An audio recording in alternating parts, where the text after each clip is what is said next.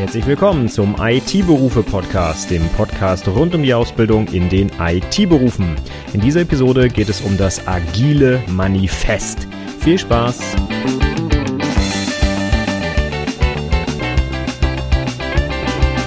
Hallo und herzlich willkommen zur 161. Episode des IT-Berufe Podcasts. Mein Name ist Stefan Macke und heute geht es um ein ganz allgemeines Thema, insbesondere im Rahmen der Softwareentwicklung, aber ich glaube, das ist auch etwas, was für alle anderen IT-Berufe genauso interessant ist, weil es eine wichtige Grundlage für das heutige Projektmanagement, für das agile Projektmanagement bildet und insbesondere auch für die Softwareentwicklung und zwar das agile Manifest. Vielleicht hast du das schon mal gehört. Was ist das für ein Ding? Darüber wollen wir uns heute unterhalten. Was ist da der Inhalt? Was ist die Kernaussage? Und vor allem, was hat es für Folgen für unsere heutige IT-Welt? Denn das Agile Manifest, glaube ich, strahlt nicht nur für die Softwareentwicklung aus, sondern eben auch für ganz allgemein das Projektmanagement und die Projektdurchführung, die wir heute in der IT ja auch in allen anderen Berufen haben und nicht nur in der Softwareentwicklung, also bei den Anwendungsentwicklern.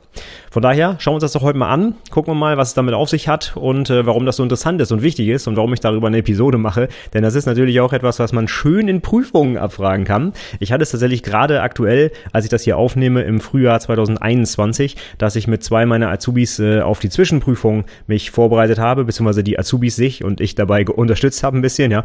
Also das war relativ äh, easy tatsächlich, die haben das gut alleine hinbekommen. Aber es gab dann eine Frage, wo tatsächlich auch äh, die agile Softwareentwicklung mal erklärt werden musste, beziehungsweise die so die Eigenschaften, was heißt eigentlich Agilität und äh, äh, was grenzt das vielleicht von anderen Vorgehensweisen ab, wo das quasi Thema auch der Zwischenprüfung war. Und genauso kann es natürlich auch in der Abschlussprüfung drankommen für Anwendungsentwickler natürlich sowieso sogar auch im Fachgespräch, wenn man äh, dann tiefer einsteigt, wie das Projekt durchgeführt wurde zum Beispiel. Warum hat der Prüfling sein Projekt agil durchgeführt und nicht klassisch nach Wasserfall oder so? Und darüber sollte man natürlich dann Bescheid wissen. Ne? Man kann nicht einfach sagen, ja, agil macht man heute halt so, ne? ich kenne nichts anderes, sondern muss vielleicht auch den Hintergrund verstehen oder ganz sicher den Hintergrund verstehen und erklären können, warum man denn vielleicht für sein Projekt die eine oder andere Vorgehensweise äh, angewendet hat, bzw. ausgewählt hat. Und genau darum soll es heute gehen. Ich gebe mal einen kleinen Überblick über dieses agile Manifest, was es damit auf sich hat und äh, ja, was das für uns jetzt in der IT dann konkret heißt.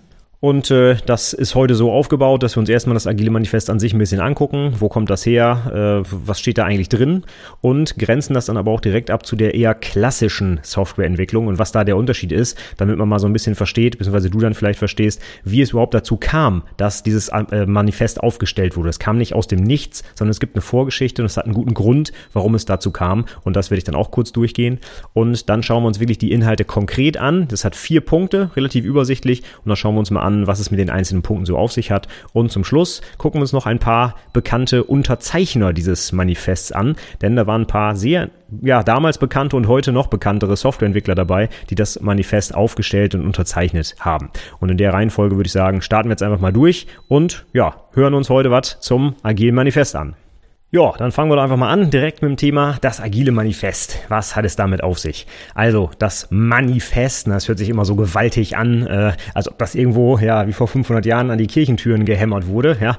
Äh, das ist aber tatsächlich gar nicht so. Letztlich ist dieses Manifest einfach eine Website, auf der ein paar Sätze stehen und das kann man sich auch angucken. Das gibt's unter agilemanifesto.org. Link findest du natürlich wie immer in den Show Notes. Show Notes auch wie immer dieses Mal unter itberufepodcast.de slash 161 für die heutige 161. Episode. Kannst ja mal aufmachen, reingucken, durchlesen. Ich gehe es aber auch gleich im Detail durch. Das ist nämlich relativ übersichtlich. Das sind nicht seitenweise irgendwelche Inhalte, sondern sind im Prinzip vier Sätze und die gucken wir uns dann gleich mal im Detail an. Also davon sprechen wir, wenn wir vom agilen Manifest reden. Und was hat es damit auf sich? Das ist eben ja eine, eine Art Zusammenfassung von agilen Vorgehensweisen, insbesondere bei der Softwareentwicklung Entwicklung damals. Und ähm, die wurde dann eben von mehreren Softwareentwicklern, die damals auch schon einen Namen hatten und heute umso mehr, äh, in Gemeinschaft, sag ich mal, erarbeitet. Und die haben dann halt eben vier Thesen aufgestellt, was bei der klassischen Vorgehensweise in Projekten nicht so gut funktioniert, insbesondere bei der Softwareentwicklung. Aber man kann das, glaube ich, auch übertragen auf ganz allgemein das Projektmanagement. Deswegen mache ich ja auch die Episode hier heute. Ähm, aber gerade bei der Softwareentwicklung, da hat man halt festgestellt, dass diese klassische Vorgehensweise, also Wasserfallmodell, ne? Äh, das meine ich jetzt immer, wenn ich von klassisch spreche. Es gibt natürlich auch noch andere klassische Vorgehensweisen, Geschäftsmodelle für die Softwareentwicklung, aber das Wasserfallmodell, daran kann man das am besten erklären, was da so das Problem ist bei diesen klassischen Prozessen. Deswegen werde ich das jetzt in, äh, im weiteren Verlauf erstmal benutzen. Und äh, die haben sich halt gedacht, Mensch, da läuft irgendwie was schief. Wir stellen fest, dass unsere Projekte nicht so richtig laufen, wie wir es gedacht haben, obwohl wir doch so einen tollen Prozess haben, nämlich das Wasserfallmodell. Warum funktioniert das nicht? Und haben dann eben gezeigt, äh, dass es auch andere Sachen gibt, die oder also Sachen, die man anders machen kann oder sollte, damit man eben zu mehr Projekterfolg gelangt. Und dieses agile Manifest ist jetzt wirklich die Grundlage für alle agilen Entwicklungsprozesse und Projektmanagementprozesse. Und ein paar davon hast du sicherlich schon mal gehört, wie zum Beispiel Scrum. Sicherlich der bekannteste agile Prozess heute. Und da werde ich sicher auch mal eine Podcast-Episode zu machen, was es damit so auf sich hat. Aber es gibt eben auch noch andere. Zum Beispiel Extreme Programming oder Feature-Driven Development und verschiedene andere Bereiche, die sich agil nennen bei der Softwareentwicklung und beim Projektmanagement. Aber letztlich basieren die alle auf, die, auf den Ideen des agilen Manifests. Das ist also sehr abstrakt formuliert, werden wir uns ja gleich im Detail nochmal angucken. Und daran kann man sich halt orientieren, wenn man dann einen konkreten Prozess, der vielleicht ganz konkrete Vorgaben für die tägliche Arbeit macht, wie soll ein Entwickler jetzt vorgehen, wie nehmen wir die Anforderungen auf und so weiter. Das orientiert sich dann alles an diesen, ja, abstrakten, allgemeinen Punkten des agilen Manifests. Und deswegen ist es auch so wichtig, das zu kennen, weil man dann eben ableiten kann, wie die ja, Erfinder der einzelnen Prozesse gedacht haben, wie die zu ihren äh, ja, konkreten Inhalten gekommen sind. Sie haben sich nämlich an diesen Grundlagen hier orientiert. Und diese Grundlagen waren auch genau das, was ich vorhin meinte mit der Zwischenprüfung. Da wurden genau diese äh, abstrakten, ich will jetzt nicht sagen Theorien, aber eben diese Grundlagen der agilen Entwicklung dort abgefragt, um zum Beispiel die agile Entwicklung von der iterativen Entwicklung oder eben der Wasserfallentwicklung abzugrenzen. So, was aber noch ganz wichtig ist, und das werden wir auch gleich sehen, wenn wir uns die Formulierung anhören, das agile Manifest versteht sich nicht als Allheilmittel für alles und sagt, so, früher war alles schlecht, jetzt machen wir es anders und ihr werdet äh, zum Seelheil, Seelenheil gelangen, so nach dem Motto, sondern es ist bewusst so formuliert, dass äh, das Alte nicht eingestampft wird und äh, runtergemacht wird und es war alles schlecht, so nach dem Motto, sondern es zeigt einfach bessere Wege auf, sagt aber, dass das Alte durchaus eine gewisse Relevanz hat und auch behalten wird, aber das, was man anders machen könnte, könnte, wird wahrscheinlich zu mehr Erfolg führen. Das heißt nicht, dass das alte einfach eingestampft werden kann, sondern vielleicht ein bisschen der Fokus weggelegt wird auf diese neuen äh, Möglichkeiten, wie man dann vielleicht Software entwickeln sollte. Und äh, das finde ich auch das Schöne daran. Das ist halt nicht so, ja, so wirklich wie, wie man ein Manifest eigentlich verstehen könnte, so nach dem Motto, so, wir haben jetzt hier äh, das, äh, den, den Weg zum Glück gefunden und ihr müsst es jetzt alle so machen, sondern es ist bewusst auch der Bezug zu der klassischen Vorgehensweise hergestellt, um zu zeigen, wir wissen, es gibt das Alte und es wird es auch weiter geben, aber vielleicht können wir ergänzend dazu einen Fokus anders setzen beim Projektmanagement oder bei der Softwareentwicklung, um eben zu noch besseren Ergebnissen zu können. Und das finde ich so interessant daran. Das verstehen ähm, einige Prüflinge zum Beispiel auch immer nicht ganz so. Äh, die, die nehmen das dann wirklich als Gesetz hin, so nach dem Motto, das eine ist äh, das einzig wahre und das alte wird weggeschmissen. Nein, das ist nicht so, sondern es äh, zeigt Alternativen auf und sagt aber bewusst, es gibt noch sinnvolle Anwendungsszenarien für auch diese klassische Vorgehensweise. Ähm, aber in den meisten Fällen werden die agilen Vorgehensweisen wahrscheinlich besser geeignet, insbesondere für die Softwareentwicklung. Gut, das war jetzt eine kurze Einführung zum Agilen Manifest. Jetzt schauen wir uns doch mal einmal an, wie es dazu kam. Und dann schauen wir uns auch tatsächlich die Inhalte an. Ähm, ich habe jetzt von dieser klassischen Softwareentwicklung gerade gesprochen, dieser Wasserfallentwicklung. Und die war eigentlich oder ist immer noch gekennzeichnet durch BDUF, so ein schönes Akronym, Big Design Up Front. Was bedeutet das? Ich setze mich monatelang hin und schreibe alles auf, was mein Projekt machen soll. Also, wenn ich eine Software entwickle, zum Beispiel alle Anforderungen. Ich sammle, ich spreche mit allen Leuten, ich mache einen riesen Lasten- und ein Pflichtenheft und da zeichne ich dann Oberflächenentwürfe und Sequenzdiagramme für meine Methoden und Klassendiagramme und ich modelliere mich zu Tode, bis ich dann ein 500 Seiten Dokument habe, wo alles perfekt drinsteht, was die Software machen muss. Leider dauert das, bis ich dieses 500 Seiten Dokument fertig habe, wahrscheinlich Monate, vielleicht sogar Jahre. Und dann fangen wir erst an, das zu entwickeln. So, und dann könnte ich, so erkläre ich immer den Sinn eines Pflichtenhefts zum Beispiel, auch beim Abschlussprojekt, dieses dicke Buch einem Entwickler oder einer Entwicklerin auf den Tisch legen und sagen, hier, mach mal, da steht alles drin, was du programmieren musst. Und dann lasse ich den da ein paar Monate wirkeln oder die Dame und am Ende kommt das perfekte Programm raus und alle sind glücklich. So, das ist die Grundvorstellung dieser klassischen Softwareentwicklung des Wasserfallmodells. Ich fange mit der Phase an der Planung und des Entwurfs und danach habe ich im Prinzip das gesamte Ding fertig modelliert und weiß, was zu tun ist, weiß, welche Technologie eingesetzt wird, wie die Datenbanktabellen heißen, etc. Und dann muss ich es ja nur noch umsetzen. Das heißt, jetzt kommt der Entwickler oder die Entwicklerin, ne, der Codeaffe, der am Ende einfach das Buch kriegt und ausprogrammiert. Und dann ist mein Projekt fertig. So nach dem Motto Implementierung, ja, das machen wir halt ganz am Ende. Die eigentliche Arbeit ist ja eigentlich schon abgehakt, wenn ich dieses Design-Dokument fertig habe. So, ähm, bewusst überspitzt formuliert, ja. Auch in der Realität läuft das natürlich nicht ganz so, aber um das mal deutlich abzugrenzen, so ungefähr war die Idee beim Wasserfallmodell. Ich plane erstmal alles perfekt fertig und am Ende wird es dann nur noch umgesetzt. So, das heißt, ich habe quasi eine Art standardisierte Softwareentwicklung, wo äh, der oder die Softwareentwicklerin eben eigentlich nur noch das abarbeitet, was irgendein Architekt, irgendein Anforderungsmanager, Projektleiter, wie auch immer vorgegeben hat. So, und das hört sich ja auch alles erstmal ganz toll an, ne? Besonders für Karrieremöglichkeiten, ne? Wenn ich irgendwann mal Architekt werde oder irgendwann Teamleiter oder irgendwas, dann darf ich halt die ganzen Vorgaben machen und irgendein dummer Entwickler oder Entwicklerin muss es dann halt umsetzen, so nach dem Motto. Und oh, cool, jetzt habe ich ja richtig was geschafft, jetzt wurde ich befördert oder wie auch immer. Ähm, ja, ist aber in der Praxis bisschen schwierig, denn äh, wir alle wissen das eigentlich. Sobald wir irgendwas anfangen, gibt's auch sehr schnell wahrscheinlich irgendwelche Änderungen an den Anforderungen. Und ich habe äh, nochmal gegoogelt, ich habe leider die Quelle nicht mehr wiedergefunden, aber ich habe irgendwo mal gelesen, dass man davon ausgehen kann, dass sich pro Monat eines Projekts ungefähr zwei Prozent aller Anforderungen verändern. Das heißt, wenn ich ein Jahr ein Projekt durchführe, habe ich ungefähr ein Viertel, also 24 Prozent der Anforderungen, die sich irgendwie verändert haben. Das heißt, es können neue Sachen dazukommen. Ne? Neue Gesetze entstehen zum Beispiel. Bei uns in der Versicherungswirtschaft ne? kommt ein neues Gesetz, bumm, auf einmal ist alles anders. Oder äh, die Oberflächengestaltungsmöglichkeiten ändern sich. Die Anforderungen meiner Mitarbeiter ändern sich. Oder gibt es auf einmal so ein iPhone, was es vorher vor zwei, drei Jahren noch gar nicht gab. Auf einmal müssen wir responsive Webdesign machen oder ich weiß nicht was, ja. Oder vor allem einfach die fachlichen Anforderungen auch. Da ändert sich einfach irgendwas beim Arbeitsablauf oder ein neuer Kollege, neue Kollegin kommt dazu, die machen Dinge anders, die möchten Dinge anders haben.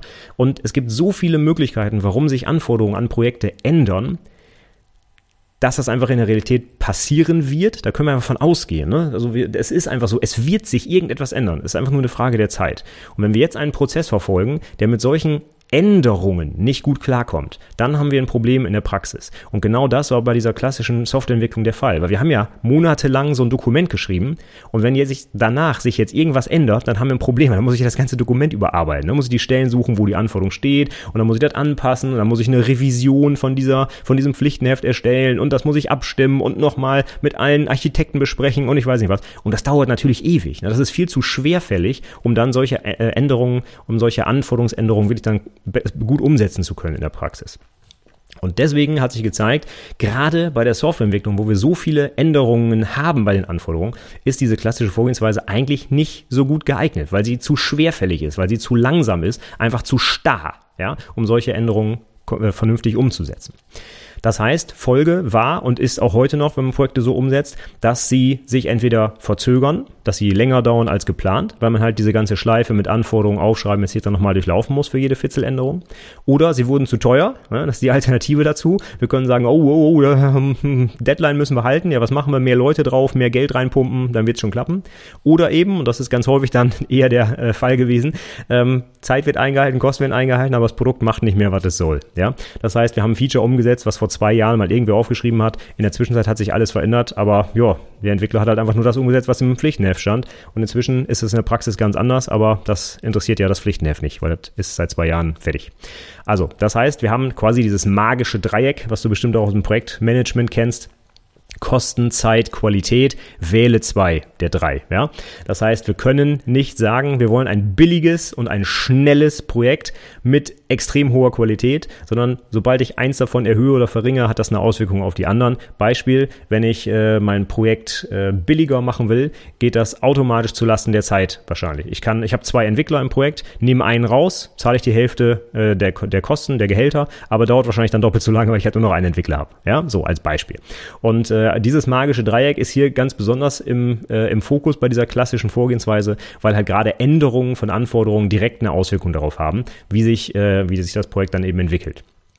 Und ähm, da haben sich die, die Softwareentwickler ich wollte gern sagen Softwareentwicklerinnen, aber damals äh, die Manifestunterzeichner waren leider oder leider wie auch immer, aber waren auf jeden Fall keine Frauen dabei. Ja, von daher die Softwareentwickler, die sich damals das agile Manifest ähm, ausgedacht haben, die haben dann gesagt, Mensch, so kannst doch nicht weitergehen. Ja, wir sind hier seit Jahren in solchen Projekten, die nach diesem Big Design Upfront ähm, äh, durchgeführt werden und irgendwie sehen wir, dass in der Praxis zu Problemen führt. Wir wissen, es gibt Änderungen, die ständig auf uns einprasseln und trotzdem machen wir diesen beknackten Prozess. Und da haben sie gesagt, das, das gibt's doch so nicht. Das können wir nicht machen. Und im Jahr 2001 haben sie dann mal gesagt, okay, jetzt haben wir ein paar Alternativen uns ausgedacht und haben das mal aufgeschrieben. Und das war dann eben das agile Manifest, was wir uns jetzt gleich im Detail einmal anschauen.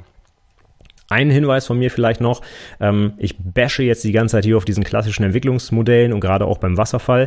Ähm, in der Realität gibt es aber durchaus auch Projekte, die sich gut nach Wasserfall umsetzen lassen. Und hier nehme ich mal direkt zu Beginn, weil das ist ja auch der IT-Berufe-Podcast zur Ausbildung, äh, nehme ich mal den, den Hinweis auf das IHK-Abschlussprojekt. Denn das ist ein sehr klar abgegrenztes, sehr kurzes, äh, mit wahrscheinlich sehr defin gut definierten Anforderungen äh, definiertes Projekt und das kann man sehr gut nach dem Wasserfallmodell umsetzen. Denn ein, ich sage es mal, Vereinigungsentwickler, ein 70-Stunden-Projekt, das sind zwei Wochen, ähm, da kann ich in den wenigsten Fällen mit irgendwelchen agilen Vorgehensweisen und so weiter diese 70 Stunden wirklich gut füllen. Ähm, ich weiß nicht, ich habe noch nicht über Scrum geredet, aber ich denke mal, du kennst es vielleicht, äh, wenn ich so eine Iteration in Scrum, so einen Sprint mache und ich mache den einen Tag lang ähm, da bleibt dann am Ende nicht mehr viel Zeit, um irgendwas zu entwickeln. Das heißt, also so richtig gut lassen sich zwei Wochen nicht mit Scrum oder irgendeinem anderen agilen Prozess umsetzen. Von daher ist es auch heute noch so, dass ganz, ganz viele IHK-Abschlussprojekte eben nach Wasserfall gemacht werden. Das ist auch gar nicht schlimm, weil dafür passt es halt gut. Ja?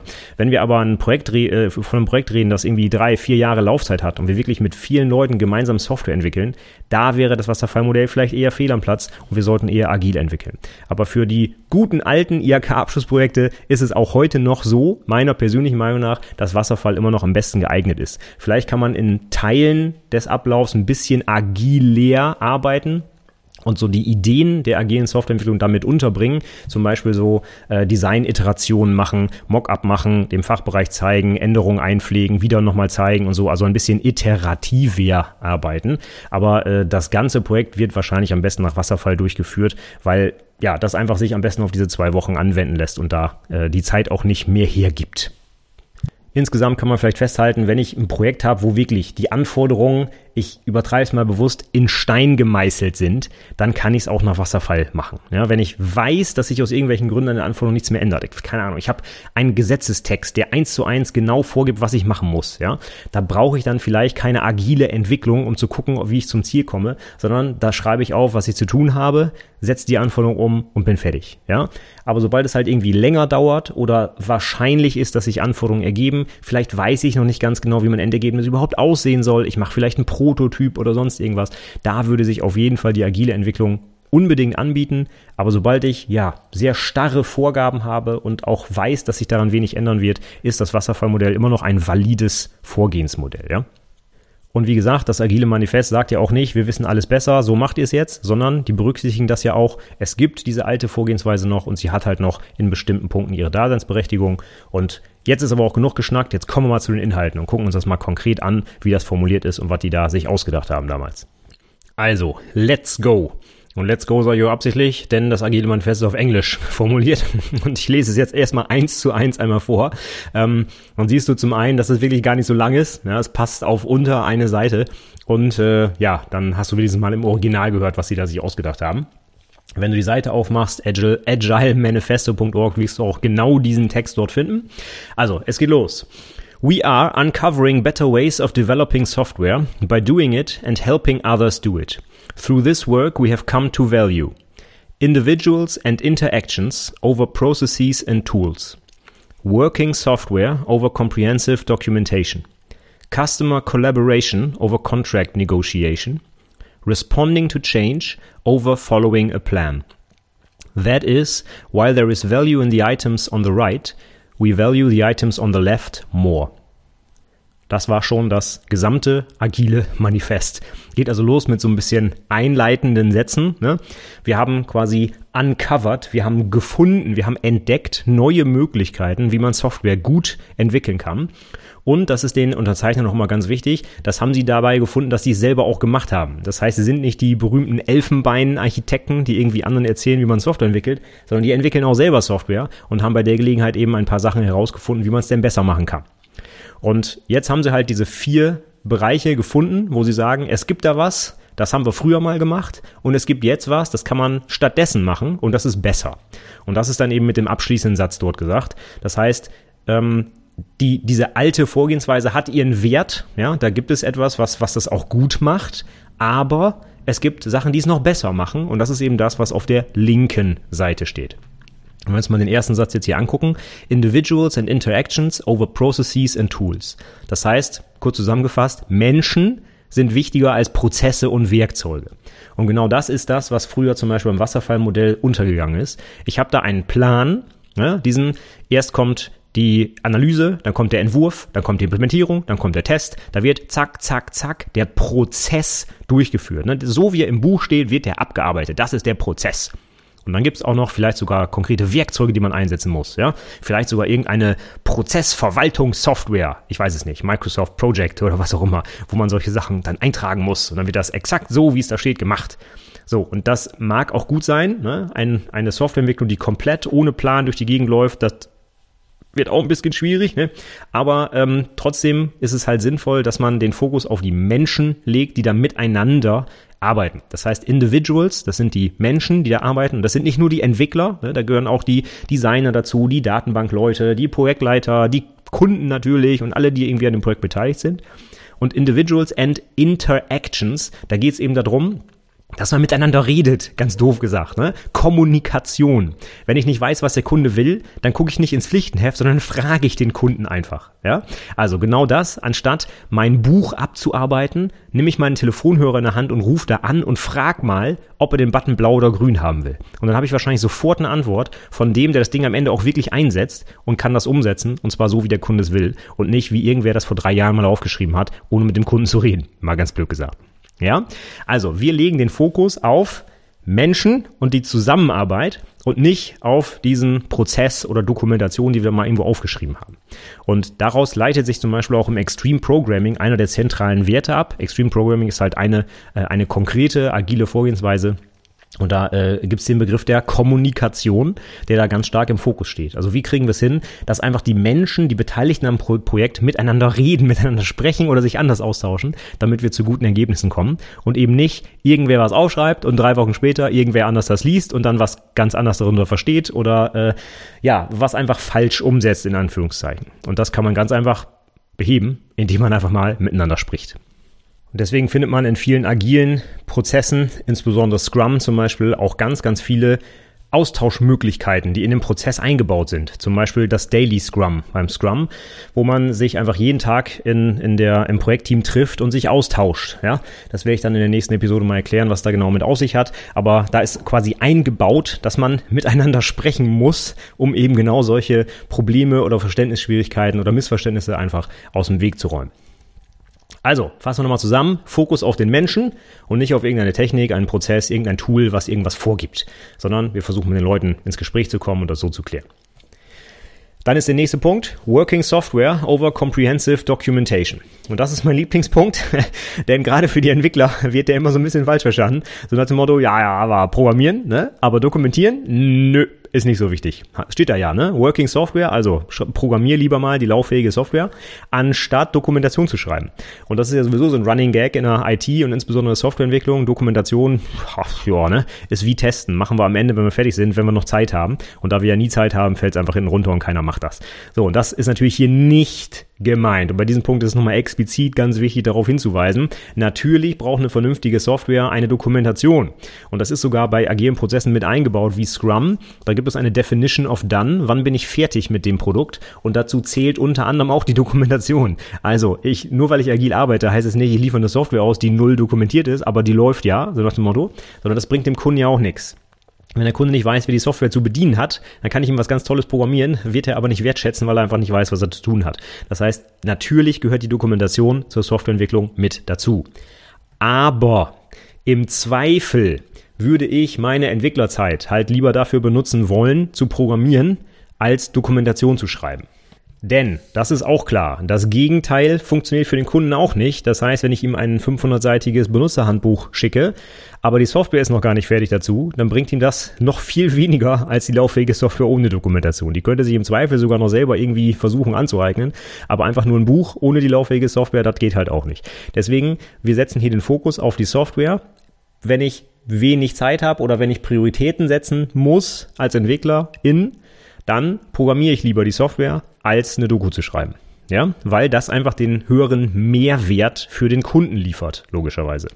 Und das ist auch eingebaut in viele Prozesse, zum Beispiel auch bei Scrum. Da legen wir auch den Fokus darauf, dass wir am Ende eines Sprints dem Kunden eine lauffähige Software äh, präsentieren können und eben nicht ein schönes Designdokument mit einem ER-Modell oder einem Tabellenmodell. Da kann der Kunde nämlich nichts mit anfangen.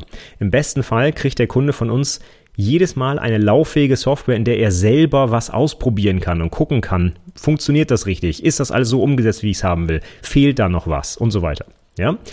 Also, wichtig, Dokumentation muss gemacht werden, aber im Zweifel lieber einmal mehr programmieren als einmal mehr Doku schreiben. Das ist hier die Idee dahinter. Nächster Punkt, Customer Collaboration over Contract Negotiation. Auch das hat wieder so ein bisschen den Mensch im Fokus. Hier geht es aber ganz besonders um den Kunden. Customer Collaboration, also die Zusammenarbeit mit dem Kunden, ist wichtiger als eine Vertragsverhandlung. Was bedeutet das? Wenn ich als Softwareunternehmen, als Auftragnehmer für einen Auftraggeber Software produziere, dann brauche ich natürlich einen Vertrag, ja, wo drin steht hier bis dann und dann für den Preis das und das liefern. Und das funktioniert natürlich bei äh, Wasserfallmodellen hervorragend. Dann kann ich einfach sagen, ich will genau das zu dem Preis nächstes Jahr fertig haben. Und dann sagt der Softwareentwickler oder die Firma, ja, gut, machen wir, unterschreiben wir. So, und dann geht das Problem los. Denn wenn sich jetzt, wir haben ja gelernt, Anforderungen können sich ändern, wenn die sich jetzt ändern, was machen wir denn dann? Dann wird es vielleicht teurer, dann dauert es vielleicht länger oder die Qualität passt nicht und schon verletzen wir quasi diesen Vertrag. Wir haben ja gesagt, bis zum 31.12. machen wir für 100.000 Euro das fertig. Und wenn sich daran jetzt irgendwas ändert, dann habe ich als Auftragnehmer, also als Softwareentwickler, das Problem. Und der Kunde kann darauf bestehen, dass ich ihm das liefere, was ich unterzeichnet habe, was ja auch sein Recht ist. Aber wenn sich in der Praxis herausstellt, dass das aus irgendeinem Grund nicht mehr geht, dann habe ich jetzt als Softwareentwickler das Problem an den Backen und nicht der Kunde. Er kann sagen, mach das fertig. Ja? So, und genau das ist natürlich blöd. Und vor allem ist das eigentlich auch für beide Seiten blöd, weil der Kunde hat ja auch nichts davon, wenn ich jetzt irgendwie äh, meine ganzen Leute da reinstecke und Verlust mache und am Ende die Firma zumachen muss, ja, nur damit er seine Software pünktlich fertig kriegt. Das ist ja auch nicht nachhaltig, sagen wir mal. Ne? Und von daher geht es darum, dass wir einfach mit dem Kunden kollaborieren, mit dem zusammenarbeiten, anstatt wie es bei Wasserfall, Big Design Upfront üblich ist, nicht nur das Pflichtenheft vorher zu schreiben, sondern auch genau festzulegen, dann bin ich fertig und so viel hat's gekostet. Das ist halt unrealistisch, weil sich daran eben etwas ändern kann. Und dann müssen wir den Vertrag verändern oder kündigen oder keine Ahnung, wir landen sogar vor Gericht, ja, weil irgendwer vor drei Jahren mal was unterschrieben hat. Das ist Banane. Deswegen wollen wir lieber mit dem Kunden zusammenarbeiten und machen vielleicht auch eine ganz andere Art von Vertrag. Wenn wir mal ganz klassisch beim Wasserfall dran denken, sind das häufig sogenannte Werksverträge. Ja? Teil der Ausbildung ist ja auch so ein bisschen Vertragswesen. Hast du bestimmt irgendwo mal in der Berufsschule gehört oder wirst es noch hören. Und da gibt es verschiedene Vertragsarten. Und bei der Softwareentwicklung gibt es eigentlich in den meisten Fällen zwei. Einmal den Werksvertrag und einmal den Dienstleistungsvertrag.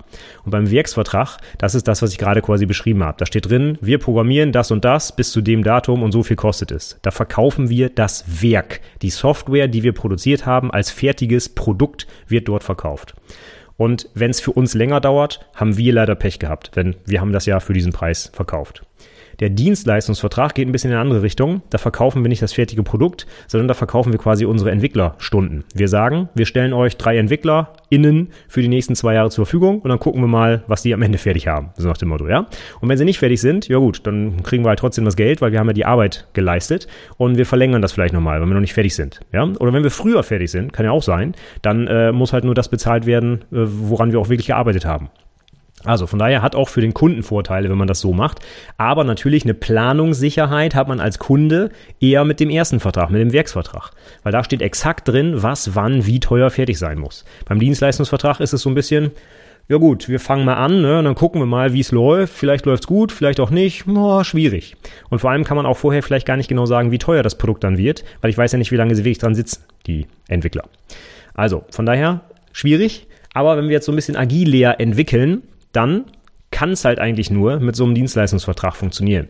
Denn wir wissen ja einfach noch nicht, wann wir fertig sind. Denn wir wissen nicht, welche Anforderungen sich vielleicht noch ändern, was vielleicht gestrichen wird, weil es gar nicht mehr wichtig ist, was vielleicht noch dazukommt, weil wir es vergessen haben und so weiter. Das heißt, wenn wir agil entwickeln, können wir eigentlich nur unsere Dienstleistung verkaufen und nicht ein fertiges Produkt, weil wir gar nicht abschätzen können, ob wir dieses Produkt überhaupt jemals so fertig hinkriegen zu den Kosten und äh, zu der Zeit, wo wir es brauchen. So, und dann ist natürlich für so eine Projektlaufzeit viel interessanter, dass wir flexibel quasi nachjustieren können. Wir können sagen, okay, wir brauchen noch drei Entwickler mehr oder das reicht schon, wir können auch einen rausnehmen, oh, wir sind nächste Woche schon fertig, etc. Das heißt, es ist natürlich für beide Seiten viel flexibler mit so einem Dienstleistungsvertrag als diesem Werksvertrag. Und ähm, hier geht es jetzt eben darum, bei dem Punkt, dass wir uns nicht ständig an den Tisch setzen müssen und irgendwelche Verträge nachjustieren müssen, sondern wir sagen einfach, wir fokussieren uns auf die Arbeit, wir versuchen das Produkt fertig zu kriegen und wenn wir fertig sind, sind wir fertig und wenn nicht, dann machen wir halt noch länger. Ja, und das geht halt eben nur, wenn beide Seiten auch zusammenarbeiten und nicht der Kunde sagt, ich will aber dann einen Werksvertrag haben. So, dann geht das natürlich nicht. Und dann ist man vielleicht auch als Dienstleister nicht gut beraten, das agil zu entwickeln. Denn ähm, ja, wenn man da halt nicht fertig ist, dann hat man als Dienstleister das Problem. Also auch hier wieder der Hintergrund, eigentlich Kommunikation. Ne? Ich muss auch mit dem Kunden in Kommunikation treten und nicht so tun, äh, ja, als gäbe es den nicht, sondern der Kunde ist letztlich der, der bezahlt und der stellt die Anforderungen und für den mache ich das.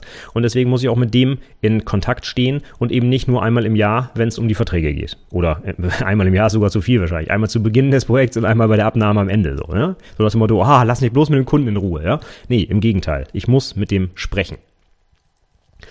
So, und der letzte Punkt, das ist für mich eigentlich das, was das agile Manifest agil macht, und zwar responding to change over following a plan.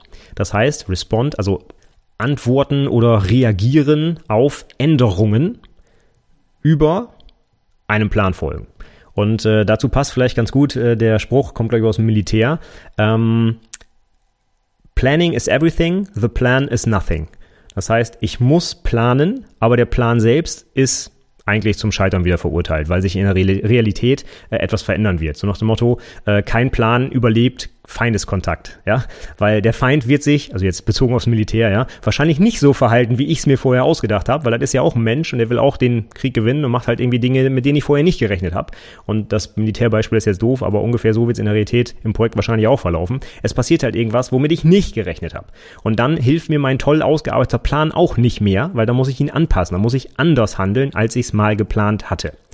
Andersherum, wenn ich völlig ohne Plan irgendwo reingehe, dann habe ich eigentlich auch schon von vornherein verloren. Ja, weil dann kann der Feind ja machen, was er will und ich weiß überhaupt nicht, wie ich darauf reagieren muss. Also dann bin ich völlig gekniffen quasi. Von daher, ich brauche einen Plan und es ist auch sinnvoll, etwas zu planen. Auch bei agilen Projekten wird geplant. Ganz wichtig, ja. Ich fange nicht einfach an und dann gucken wir mal, wie es sich entwickelt, sondern natürlich brauchen wir eine Art Idee, welche, es, welche Anforderungen wir überhaupt umsetzen wollen. Was ist das überhaupt? Ist es eine Webanwendung? Ist es eine Client-Anwendung? Ist es, keine Ahnung, welche Programmiersprache setze ich ein? Wie, wie organisieren wir uns? Das muss natürlich geplant werden aber eben nicht so detailliert wie beim Wasserfallmodell und vor allem eben so, dass man es anpasst oder anpassen kann. Also wenn wir diesen Plan haben, dann holen wir den nicht jeden Morgen aus der Tasche und gucken, ob wir noch im Plan sind. Und wenn nicht, dann gibt's irgendwie, äh, ja, keine Ahnung, böse Schelte oder sowas, sondern das gehört dazu, dass wir diesen Plan auch anpassen. Und zwar abhängig davon, was wir aktuell an Wissen dazu bekommen haben.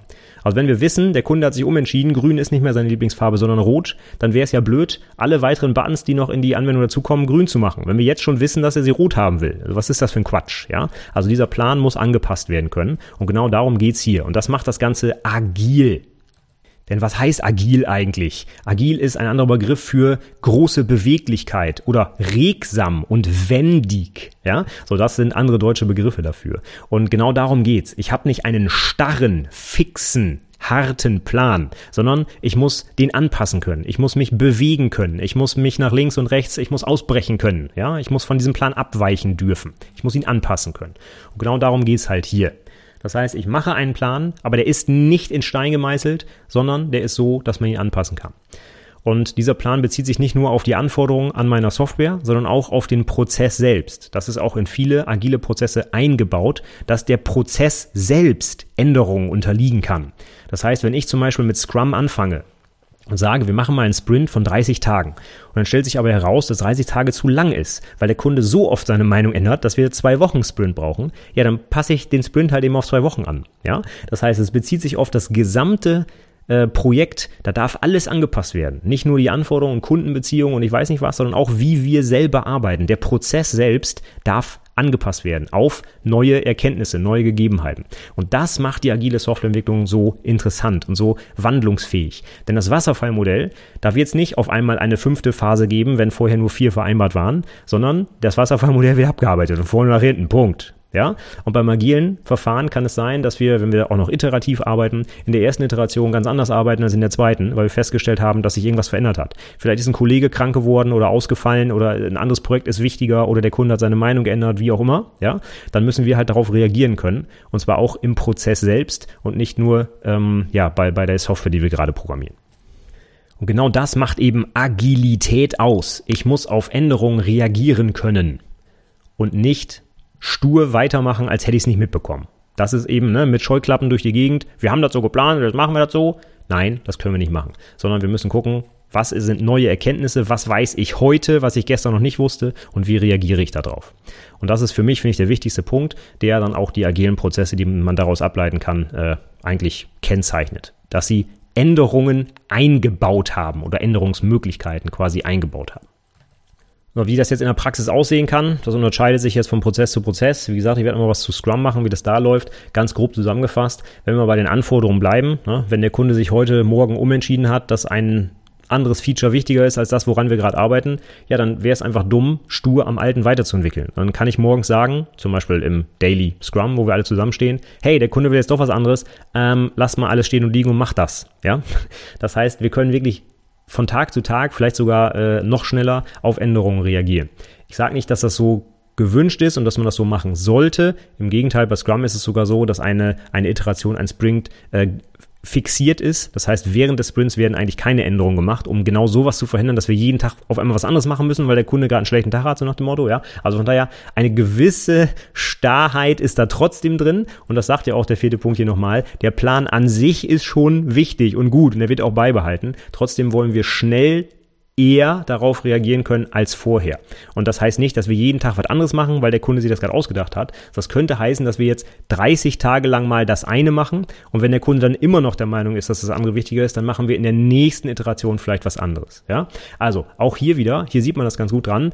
Ähm, diese Änderungen werden nicht sekündlich aktualisiert und die Entwickler werden jedes Mal aus ihrer Arbeit gerissen, sondern natürlich brauchen wir auch eine gewisse Phase, wo wir einfach konzentriert an etwas arbeiten können und in der Zeit wird auch nicht einfach alles umgeschmissen. Ja, aber wenn man das mal vergleicht, angenommen Standard-Iteration 30 Tage, dann haben wir hier einen Spielraum von einem Monat, wo wir auf Änderungen dann reagieren können.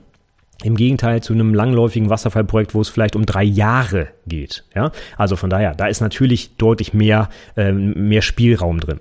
Und auch hier bei Scrum, natürlich kann man sagen, der Kunde hat jetzt äh, die Reißleine gezogen, gibt uns kein Geld mehr. Dann sagen wir natürlich nicht, okay, programmiert noch 25 Tage weiter, sondern dann verhören wir natürlich auf. Ja, also das ist völlig klar. Ja, aber äh, wie gesagt, wenn, wenn jetzt die, die, der Änderungswunsch nicht ganz so dringlich ist, dann würde man auch bei Scrum dazu tendieren, erstmal die Iteration fertig zu machen und dann auf die Änderung zu reagieren. Von daher, es muss ja immer ein Mittelweg gefunden werden man kann nicht alles über einen Kamm scheren.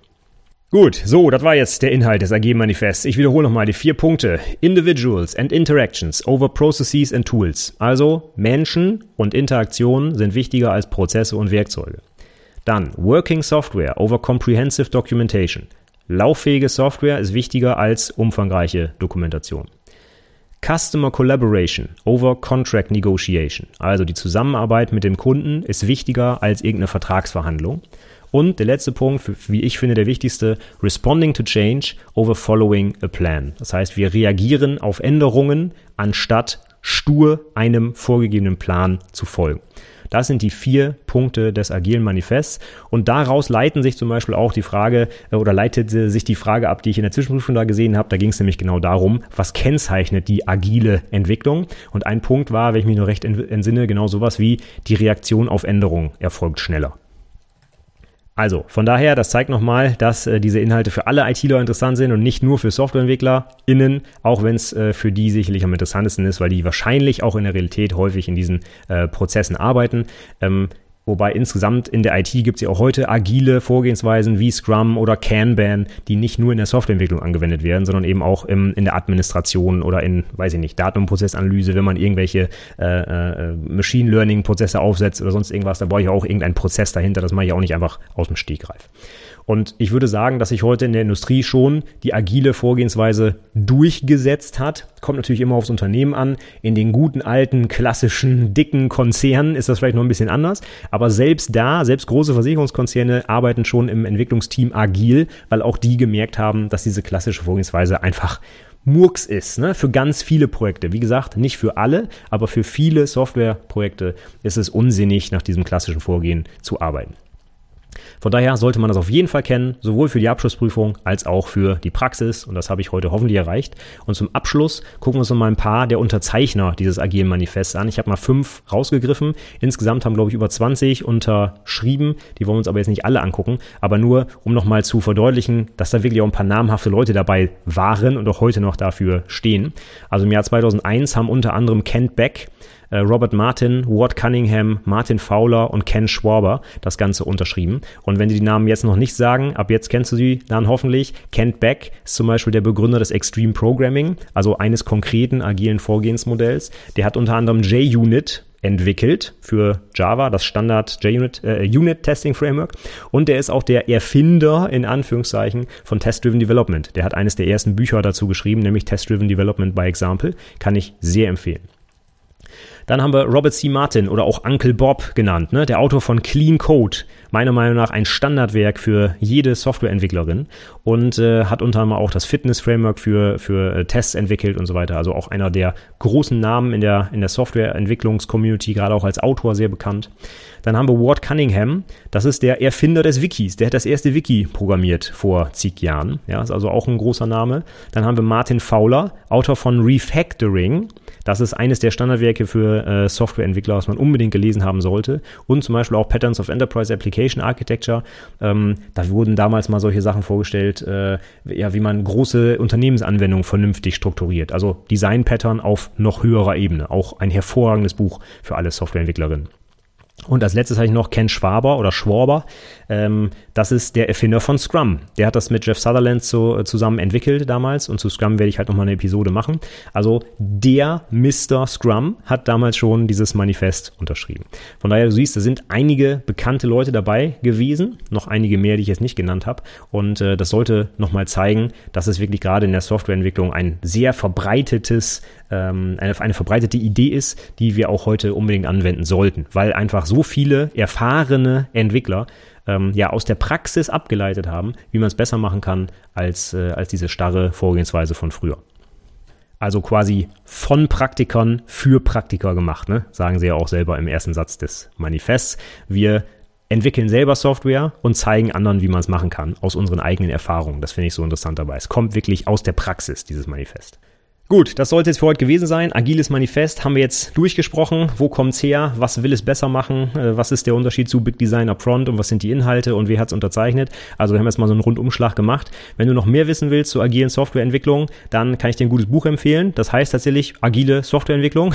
Das ist äh, geschrieben von Henning Wolf und Wolf Gideon Bleek. Das habe ich damals äh, gelesen als Einführung. Hat, äh, finde ich, ähm, eine sehr gute allgemeine Einführung auch mit dem agilen Manifest. Und dann, wenn ich noch richtig weiß, drei konkrete ähm, Prozesse Prozesse, die vorgestellt werden, unter anderem auch Scrum. Und das kann ich absolut empfehlen. Super leicht zu lesen, auch relativ äh, dünn das Buch. Das äh, kann ich für alle SoftwareentwicklerInnen auf jeden Fall empfehlen zum Einstieg. Ist in den Shownotes verlinkt. Und hier nochmal der Hinweis, alle anderen Links zu den Autoren und zum AG-Manifest selbst findest du natürlich unter itberufepodcast.de slash 161. Da ist das alles verlinkt. So, ich hoffe, ich konnte dir heute ein bisschen was zum Agil Manifest beibringen und du bist jetzt prüfungssicher und auch praxissicher. Das wäre natürlich toll. Wenn es noch Fragen oder Anmerkungen gibt oder du irgendwas ganz anders interpretierst, dann schreib mir doch gerne einen Kommentar zur Episode. Auch hier unter den Show Notes findest du natürlich die Möglichkeit, einen Kommentar zu hinterlassen. Würde mich freuen, wenn wir da in Diskussion kommen. Und ansonsten sage ich, ja, vielen Dank für die Aufmerksamkeit und bis zum nächsten Mal. Tschüss!